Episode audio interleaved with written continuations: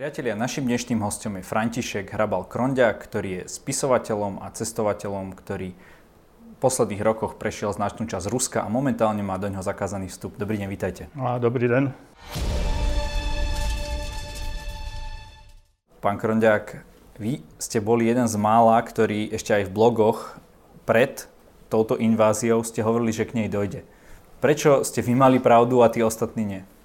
No, ono je rozdíl, jestli se vyjadřuje k otázce Ruska člověk, který ho zná jen z učebnic anebo z televize, anebo člověk, který ho za prvý prošel, opakovaně, v podstatě do hloubky ho poznal e, z, z různých pohledů.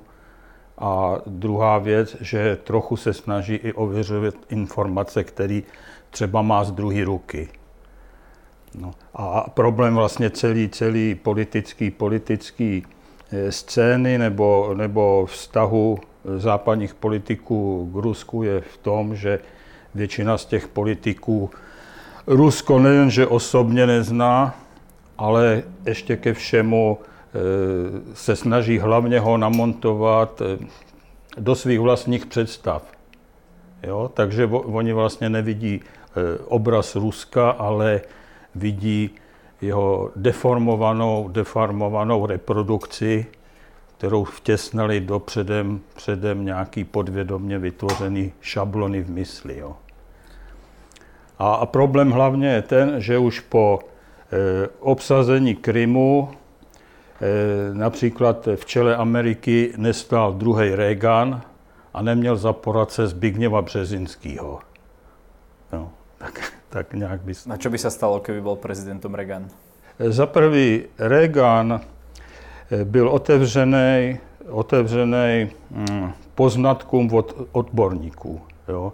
Druhá věc, eh, tím, že on byl bývalý reportér vojenský, měl úplně jiný pohled na některé eh, na některý situace a okolnosti, než biznismen oportunistický Trump. Jo. A co se týče Březinského, tak to je jasný, byl to člověk, který znal psychologii, myšlení prostě sovětského, sovětských vůdců, sovětského režimu a mohl prostě eh, dešifrovat, dešifrovat eh, to, s čím eh, Sověti nebo Rusové přicházeli. Jo. Takže samozřejmě závěr tak, taky od Regana vlastně pochází ten slavný, slavný označení Sovětského svazu říše zla, ke které vlastně dneska se můžeme zpátky vrátit. Není to žádný anachronismus, akorát, že jsme na to zapomněli v nějaké té naší naivní iluzi, že Rusko se blíží k nám a e, bude, bude co nevidět sdílet naše hodnoty a najednou jsme zjistili, že že Rusko jde v protisměru a že taky hlavně jde o to, že spousta lidí nezná nic o historii Ruska, jinak by věděli, že všechno, s čím dneska se setkáváme, že to je jenom odraz ruského uvažování, odraz eh, ruský idei imperialismu, se kterou se setkáváme posledních 200 eh, let minimálně. Čiže oni sa ako keby trošku zasekli v tom myslení, že berú to tak, že ten rozmach tej ríše spôs- e, je spôsobený dobývaním ďalších území, miesto toho, aby si ten život spríjemnili alebo ekonomiku naštartovali, inovácie a tak ďalej na tom svojom vlastnom území. No, no v podstatě princip e, ruského režimu nebo ruského státu je, prostě spočívá v expanzi, v neustálé expanzi, podmaňování a, a drancování dalších území, což je vidět na tom, že oni nejsou za posledních 500 let, od kdy kozáci dobili většinu Sibiře, oni nejsou schopni toto území racionálně spravovat. Vlastně to jejich obchodování se západem, se surovinama, to v podstatě obrazně řečeno drancování toho, čeho se zmocnili, ale dál se ta společnost nebo ten eh, státní systém nějak nerozvinul. Prostě kedysi drancovali od těch domorodců eh, kožešiny, potom, potom eh, zlato, co, co vyrejžovali, teďka v obchodují s ropou. Ale všetko v ostatní dovážej a z hlediska života, jak, jak už jsem říkal při minulém rozhovoru, z hlediska života běžného člověka střední třídy, prostě žijou jako, já nevím, nebudu říkat v době raného kapitalismu, ale povedzme jako my před 50 lety. Jo? Nebo všechny zdroje, které ještě jakž tak jsou schopni vyprodukovat i po tom, co značnou část rozkradou prostě eh, členové opričniny nebo prostě tajto, tajto kasty, čo, co obklopuje Putina, tak to, co ještě z toho zbyde, se vlastně investuje do zbrojních programů, takže eh, občanská, občanská nebo, nebo prostě civilní infrastruktura zaostává čím dál tím víc. Eh, eh, v podstatě s čím dokonalejšíma vojenskýma technologiemi přichází, tím zaostalejší je běžná infrastruktura, se kterou se normální člověk setkává. No a to pochopíte teprve tehdy, když projedete Moskvou a pokračujete 200, 300, 500 kilometrů prostě za Moskvu. Východně. No, to je jedno. Můžete i na sever. To je jedno kap. Môže, jo? áno, ja keď som išiel vlakom z Moskvy do Petrohradu, tak už vtedy som videl tie hlinené cesty, tam po tých rôznych dedinkách. Každopádne, do akej miery je toto, toto vojnové ťaženie len samotným želaním Putina, ich diktátora, a do akej miery je to nejakou túžbou samotnou toho ruského národa? Lebo... Tam je právě ten problém najít, najít co, co, je, co je vždycky e, prvoplánový a co je jenom důsledek. Jo? Nebo samozřejmě e, celá, celý tohleto například ukrajinské dobrodružství s velkou pravděpodobností je záležitostí jenom úzké skupiny, prostě řekněme chunty kremelský. Jo? Jenže tím, že mají k dispozici e, absolutně neomezenou, neomezenou mož, možnost brainwashingu nebo prostě zpracovávání e, veřejného mínění, jo, tak tím vlastně dokážou národu sugerovat, e, sugerovat variantu nebo způsob, jak nahlížet na všechny tyhle ty události podle jejich vlastní šablony. No, ne, nevím, jak bych to přesně nějak tak vyjádřil. Prostě e, ty lidi nakonec, e, nakonec e, čím, čím teda jsou dál od běžných, běžných informačních, informačních toků, a čím je nižší jejich IQ nebo prostě vzdělání, jo, čím žijou dál od eh, prostě takových nějakých velkých eh, aglomerací, kde přece je větší, větší eh, intenzita ší, šíření informací, tím vícej, víc, eh, teda víc jsou náchylní akceptovat eh, prostě eh, tento, tu ideologickou nebo mediální masáž, tím víc jsou schopní se s ní stotožnit. Momentálne Putin ešte viac zakročil aj proti niektorým médiám, vypol Facebook a tak ďalej. Takže e, tie informácie sú ešte, ešte riedkejšie, e, ako boli predtým. E, môžu Putina zastaviť samotní Rusi? Je to tam možné v tom štáte, tak ako to momentálne je? Alebo napríklad jeho oligarchovia, ktorí prichádzajú? To, asi, asi vám neřeknu nic, nic nového, ale v podstatě sdílím mínění některých odborníků, který, kteří zase mají trošku jiný přístup k informacím a nahlížejí na to z jiného pohledu v tom, že oligarchové dneska už jsou schopní vlastně ten režim, který pomáhali, pomáhali, pomáhali etablovat, tak už jsou schopní ho ovlivňovat jen nepřímo nebo jakmile ho pomohli upevnit, tak vlastně e, se z nich stali vazalové, který už e, samotný to mocenský centrum pomalu vytěsnilo. Jo? Ale jak velký je toto mocenský centrum, jo? kdo má vůbec vliv na toto fungování státu, to pokud nemáte kontakty v Mossadu anebo nebo v CIA, tak to žádný tady slovenský nebo evropský politolog neodhadne. A to většina z nich, pokud jsou poctiví, vám to upřímně řekne, že tam je možný všechno. Já osobně se na to dívám například tak, že hm, samotný, když se podíváte na kariéru vzestup Putina, kde z nějakého řadového majora KGB najednou se stal Gosudar, tak si uvědomíte, e, to pravděpodobně nebude jenom moje hypotéza, že on se dostal v podstatě jakože k moci jako bílej kůň bratrstva. Já to, abych objasnil. Pod pojem bratrstvo já mám na mysli konglomerát určitých mocenských složek, který vlastně vzniknul eh, v okamžiku, nebo no, v okamžiku rozpadu Sovětského svazu, který se skládal ze skorumpovaných eh, činovníků, nebo teda těchto nomenklaturních kádrů, eh, vysokých důstojníků tajných služeb a kriminálního podsvětí nebo mezi nimi už byly vztahy dávno ještě za Brežněva. Jo?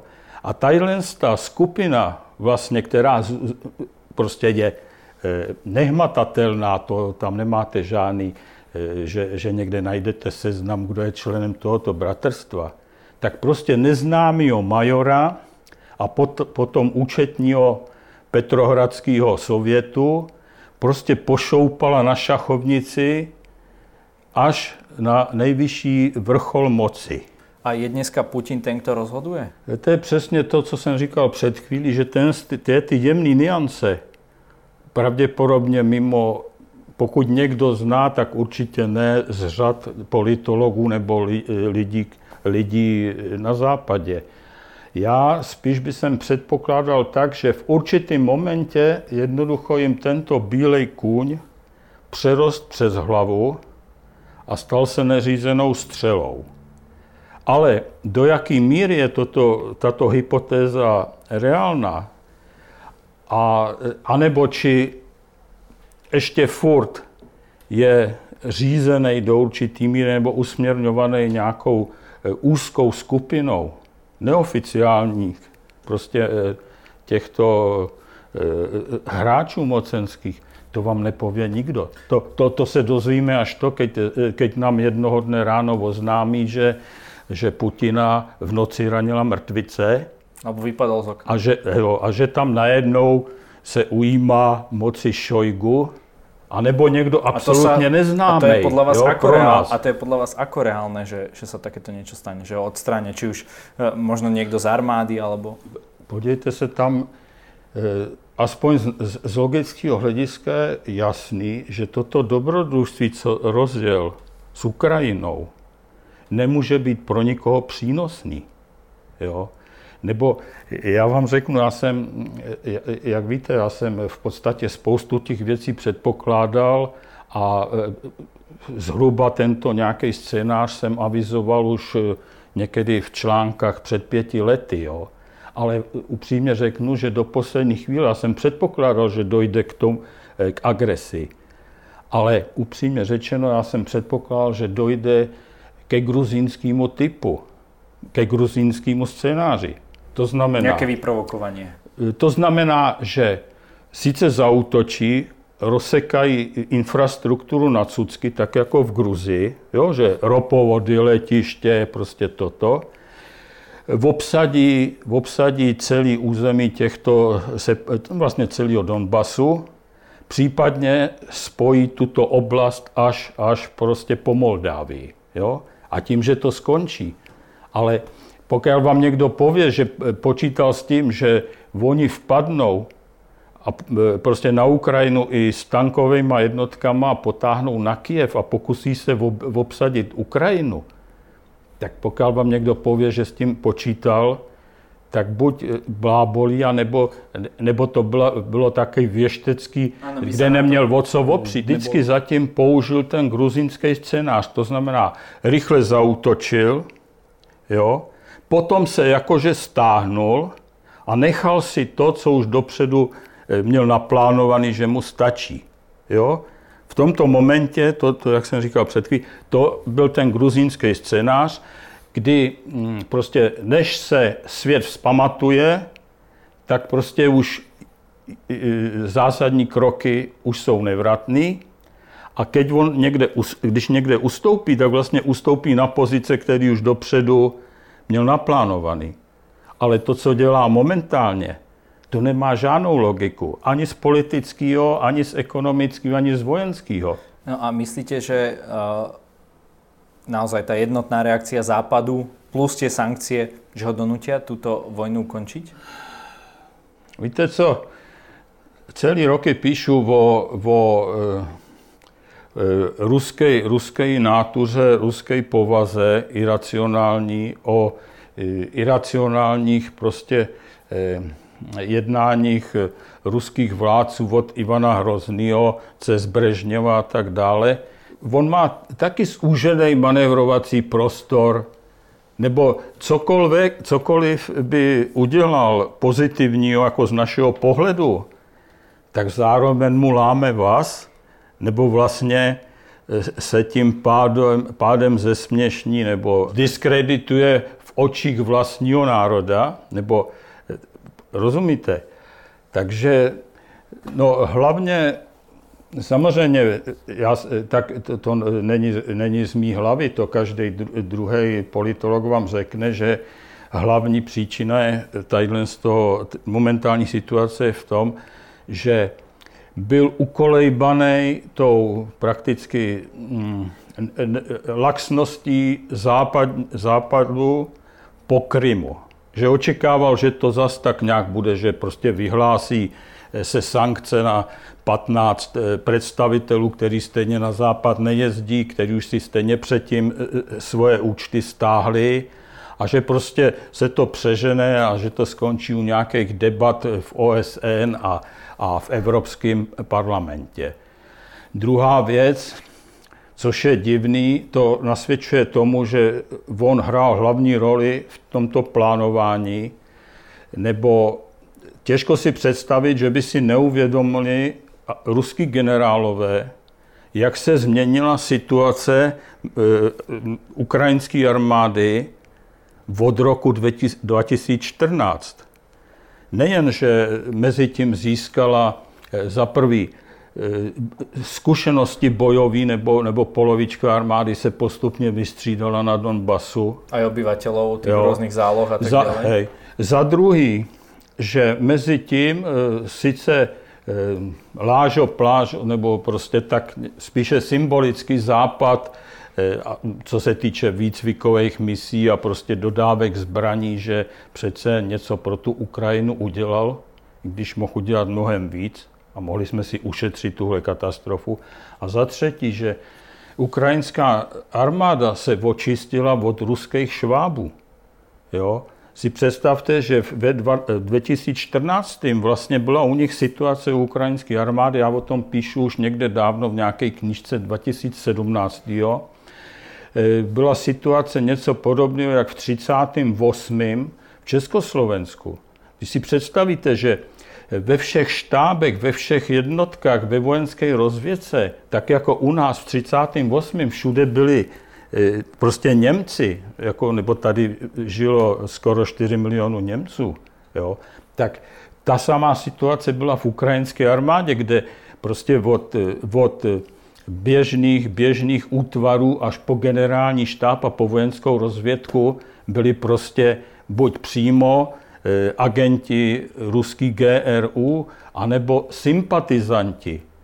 Tak s takovou armádou bojovat proti Rusku, když když máte ve, na ministerstvu obrany a v generálním štábu a v rozvědce všude prostě ruský agenty, respektive sabotéry, tak není divu, že to tak dopadlo, ale mezi tím se hodně změnila ta situace. Prostě, ale tohle si museli generálové uvědomit. Je, možná, že si to neuvědomil Putin, který mu se každý z těch poskoků bojí jednoducho říct do očí, jaká je reálná situace. Jo. To jsou věci, kde to se možná dozvíme dodatočně, tady ty všechny detaily toho pozadí, ale dneska to můžeme jenom se dohadovat. Každopádně celá ta operace nemá vůbec žádnou logiku a bude mít stejný, stejný dopad, jako měl pro ně Afganistán. Jo? Nebo vlastně jediný argument, na který ruský národ je schopen jako reagovat, to je Cargo 200 nebo Černý tulipán. To jsou rakve? To jsou kódové označení zásilky rakví. Rozumíte, jak začnou prostě chodit rakve? No, on povedal, že za prvé Putin v tých jedných z tých svojich posledných prejavov, že e, ruskí občania môžu byť hrdí na týchto chlapcov, že, že ich bránia a tak ďalej. Za druhé im ponúkol celku štedrú finančnú odmenu, aj keď samozrejme v porovnaní sa, uh, s ľudským životom je bezcenná, ale tam sa hovorí aj o nejakom informačnom embargu, že nemôžu títo ľudia hovoriť, takže možno sa to dostane k tým pár, dajme tomu desiatkám tisíc ľudí, ale ktorí to ďalej šíriť nebudú môcť. E, no, o to to bude trvat díl, proto se dá dneska těžko představit, představit, že by jednoducho ze dne na den tyto operace skončily. Jo? Nebo e, zase musíme se oprostit od našeho náhledu, evropského a musíme si uvědomit, že, že ruský režim nebo gosudar Putin, on není zodpovědný národu. On se nemusí ohlížet na veřejné mínění.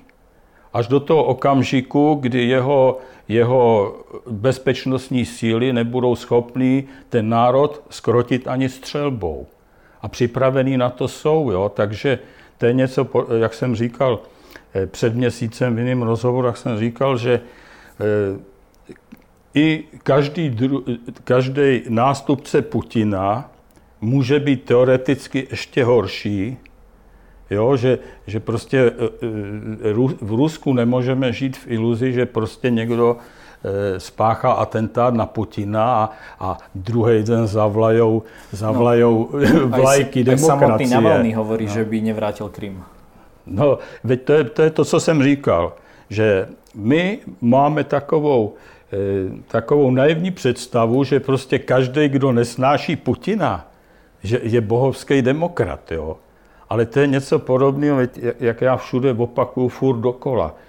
Člověk nemusí mít nějaký hluboký znalosti, eh, studium ruské historie a, a nemusí mít spoustu konkrétních aktuálních informací, ale když si veme jenom ruský dostupné statistiky a teďka si uvědomí, že 60%, možná dneska to je už víc, 60% ruských občanů prostě buď bagatelizuje nebo obdizuje Stalina, plus tam je 20%, který sice nenávidí Stalina, ale zrovna tak nenávidí demokracii.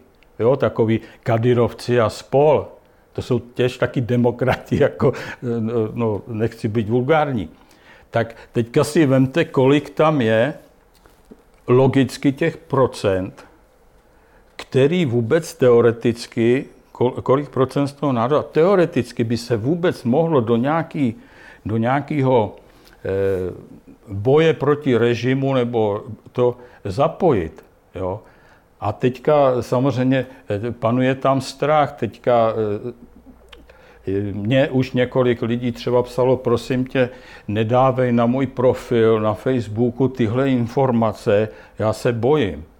Eh, teďka, jak já jsem, minule to byl i titulek toho našeho rozhovoru, že si v Rusku připadám, jako ve 30. letech v nacistickém Německu, když nacismus nastupoval, jo, v tom smyslu, že lidi úplně prostě hm, zblblí nebo masově pomílený tou všeobjímající denodenní propagandou. A já vám řeknu, já dneska, když mi někdo řekne, že není možný prostě nahlížet na, Rus, na Rusy jako na, na národ jako na celek a uplatňovat kolektivní vinu, ale prostě nakonec eh, ta kolektivní vina se stane realitou, tak jako ve 45. prostě eh, to schytal německý národ taky kolektivně. Nebo dokud mohl něco udělat, tak má, chodovali s mávátkama okolo Hitlerovo tribuny a ve 45. na jaře najednou to byl samý antifašista. Ale eh, aby jsem, aby jsem se vrátil k té pointě, co chci říct.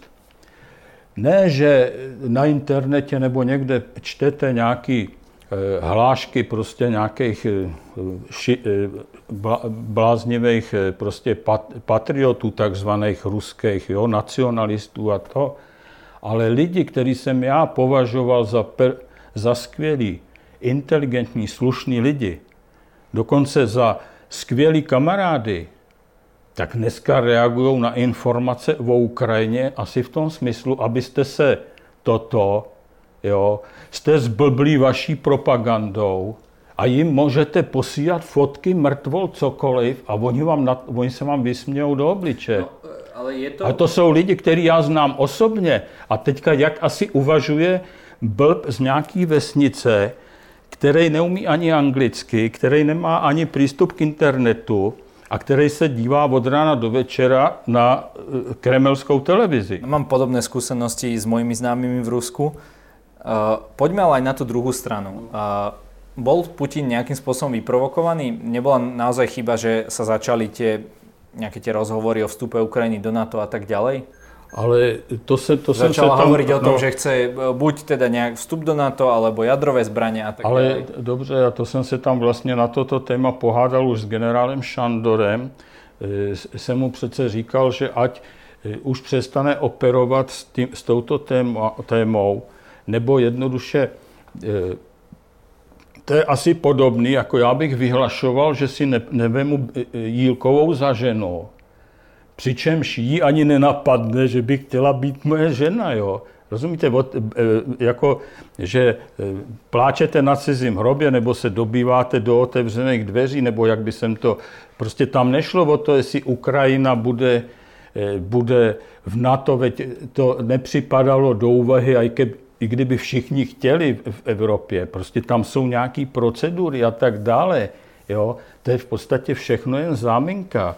A a proč teda, eh, víte co, historie, eh, ruská historie je v podstatě historie agrese proti všem eh, okolním národům. A samozřejmě vždycky můžete jakýkoliv dílčí aspekt spochybnit sám o sebe, když ho vytrhnete z kontextu. Ale když si vezmete celou tu historii těchto anexí a, a agresí, tak si uvědomíte, že asi to je jako v baráku, když jeden člověk má problém se všema sousedama, tak pravděpodobně asi by se měl zamyslet sám nad sebou a ne, že nad všema 35 sousedama. Jo? Každopádně prekvapuje vás to, že aj například někteří slovenskí politici stále idú ako keby tú proruskou retoriku, ktorú napríklad opustil už aj Miloš Zeman? Jo, ale, ale to, to jste mi nahrál, nebo Slováci by na toto měli být speciálně citliví. Ježíš Maria, to je taková alegorie. Si, si představte, že eh, v Komárně nebo v, v Rimavské sobotě 50, 50 místních e, iredentistů maďarských přepadne obecní úřad, vyvěsí tam maďarskou vlajku, keď tam naběhne e, slovenská policie, tak zavolají do Budapešti, že tady bijou Maďary přítelem a pomoc a Maďary přijdou a obsadí Jižní Slovensko s úplně stejnou argumentací. Za prvý, žijou tady maďarský občani. Za druhý, toto území nám posledních 300 let patřilo. Jej? Asi Jdeme, je. No to je jedno, ale veď, já mluvím jakože o Krymu, jo, ten jim patřil těž, tak, ale rozumíte, ale to je, to, to je taká argumentace. Druh, druhý příklad. Němci prohlásí, že rakouský národ neexistuje, jo, připojí Rakousko, připojí e, německý regiony Švýcarska, připojí Alsasko, úplně stej, a Jižní Tyrolsko, e, Horní Adyži, úplně stejná argumentace. Rozumím, ale čo tí slovenskí politici? Prekvapuje vás to, že stále idú túto líniu, aj keď naozaj dopadajú bomby, vidíme tu obrovskú humanitárnu katastrofu? Podívejte se,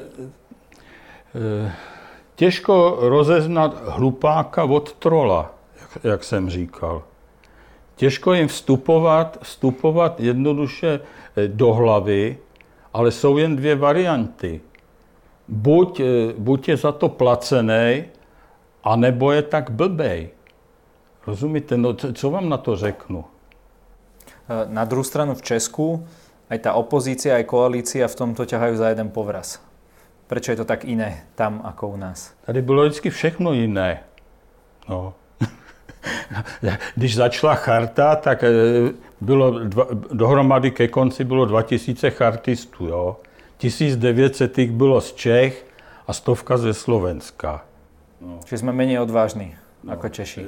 V Česku vycházelo, a nevím, tisíc samizdatů a tady vycházelo jich pět a tak dále, ale tohle zase nechcem rozebírat, jo, to e, může souviset přímo, nemusí souviset přímo, jo, to, ale, ale pod, ně, některý takové politici jsou, ste, jak, jak tady je Černogorský, tak takový jsou někteří v Čechách, akorát, že buď si uvědomili, že nezískají tím body, jak ten hradní šašek. Takže myslíte si, že z jeho strany je to čistý kalkul? Ale samozřejmě, veď, jako, rozumíte, veď, on byl v podstatě maskotem Kremlu celých posledních, já nevím, deset let nebo kolik, jo a najednou přes noc se probral. A to není sám, takových je víc.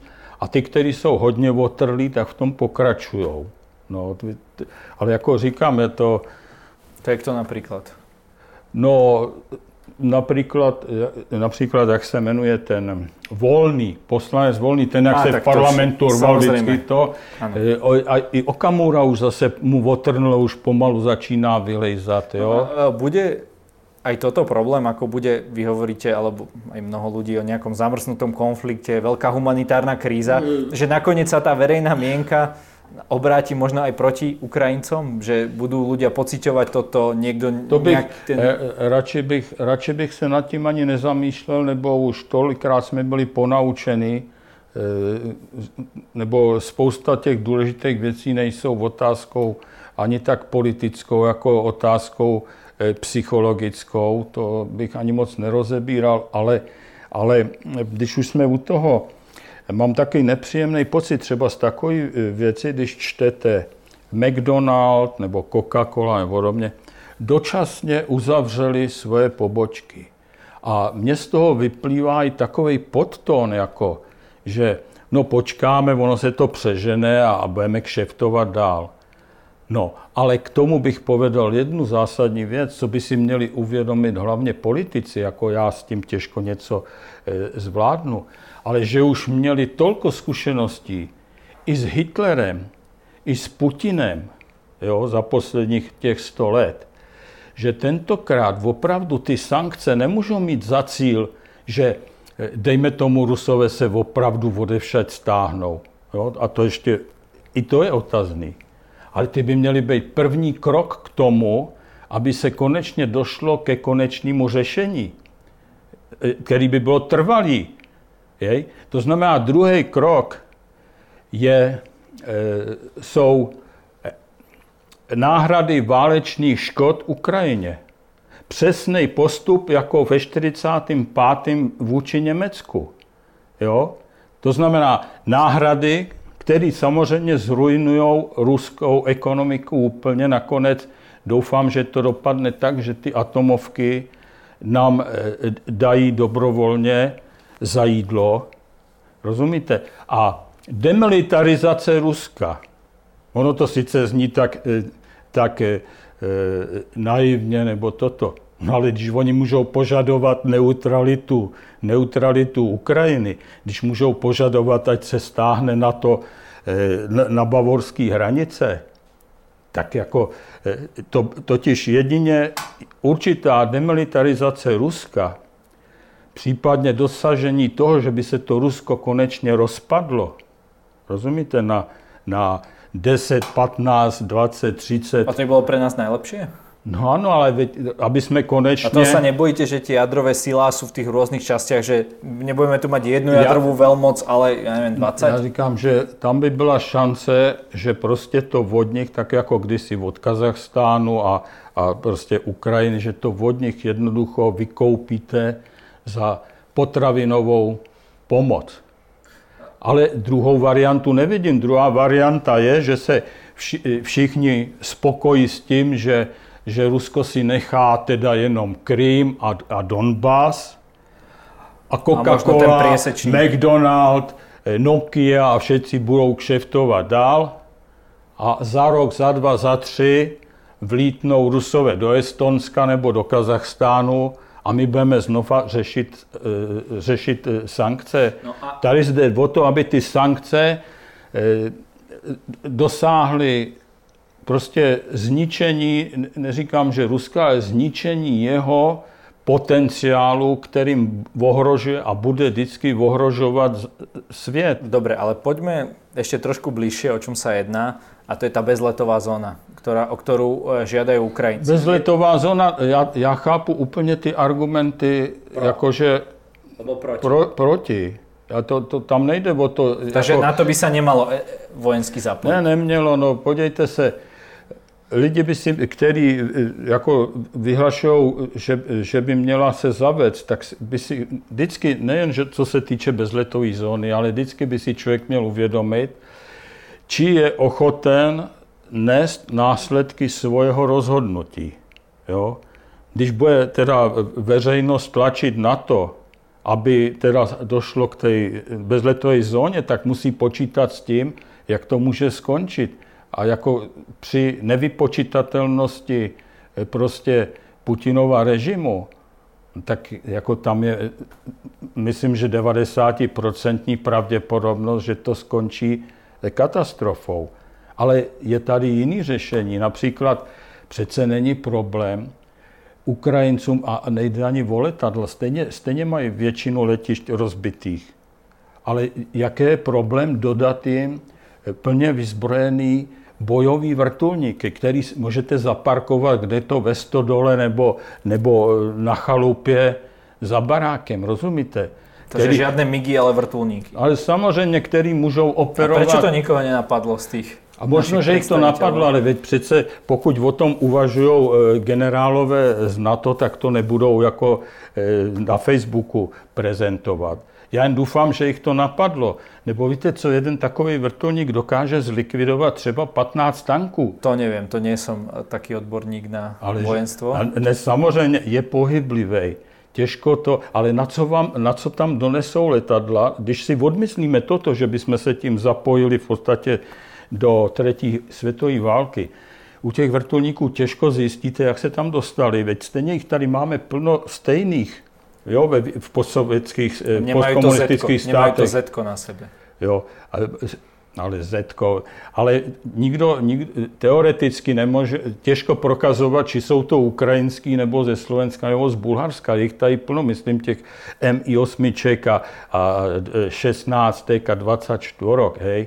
Druhá věc, a keby jim dodali, dodali eh, prostě moderní západní vrtulníky, z těch 20 tisíc dobrovolníků ze zahraničí, mezi nimi se určitě najdou piloti, který na nich ví během půl hodiny lítat. Ale opravdu ty vrtulníky nebo drony jsou dobrá věc. To jim už dává Turecko. No, ale s tím dronem vy zničíte jeden tank nebo jednu baterii a letí zpátky. Ale ten vrtulník, ten si vě nabrat teďka z hlavy vám neřeknu, a nejsem vojenský odborník, ale jenom ty, co jsem viděl, tak to je minimálně tady tři rakety, tady tři rakety. To znamená, on dokáže zlikvidovat první vůz kolony, druhý vůz kolony a pak ještě rozsekat několik v prostředku. Jo. Rozumíte? A, odletět, nabít a vrátit Jasné, se. Tak to už necháme na vojenských no. odborníků. Já, já jen to nastěňuju, že možnost je, alternativa eh, k té bezletové zóně, nebo rozumíte, to je, ono to pěkně vypadá jakože eh, pro lajka, jo, když vezmete bezletová zóna. Ale když jdete do důsledku, a zjistíte, že to je jako eh, podpálit si prostě strom pod sebou. Jo. Pán Hrabal, každý u nás má na záver priestor povedať to, čo sám chce. Nech sa vám páči. No, co řeknu? No, no tak to vám řeknu, že na jednu stranu bych mohl mít takový dobrý pocit, že tak a došlo na moje slova, jo? nebo v podstatě teďka se naplňuje to, co já píšu ve svých článkách a knížkách minimálně posledních pět, šest let, některé věci dokonce v roce 2012. Takže doufám, že aspoň ty, co si ze mě dělali celou dobu legraci, tak si teraz ty knížky a ty články pořádně přečtou a budou se na ně dívat aktuálníma očima. Ďakujem za rozhovor.